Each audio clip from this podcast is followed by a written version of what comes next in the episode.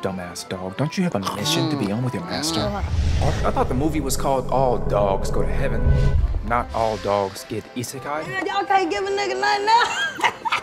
Hope you enjoyed the food. Come back and see us sometime. Now, see, you know, if I were you, I would just go ahead and tell John Wick that I'm back. you said what?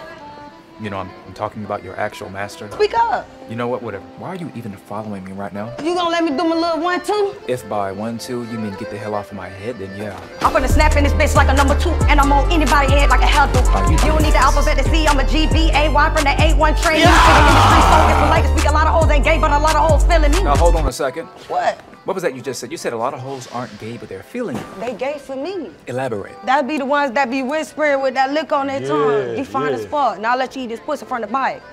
You talking to me? No, not you. I don't, I don't do that. I'm talking about the hoes, baby. The hoes. My fault, OG. You got the shit going on, but I like you. Oh yeah? Prove it.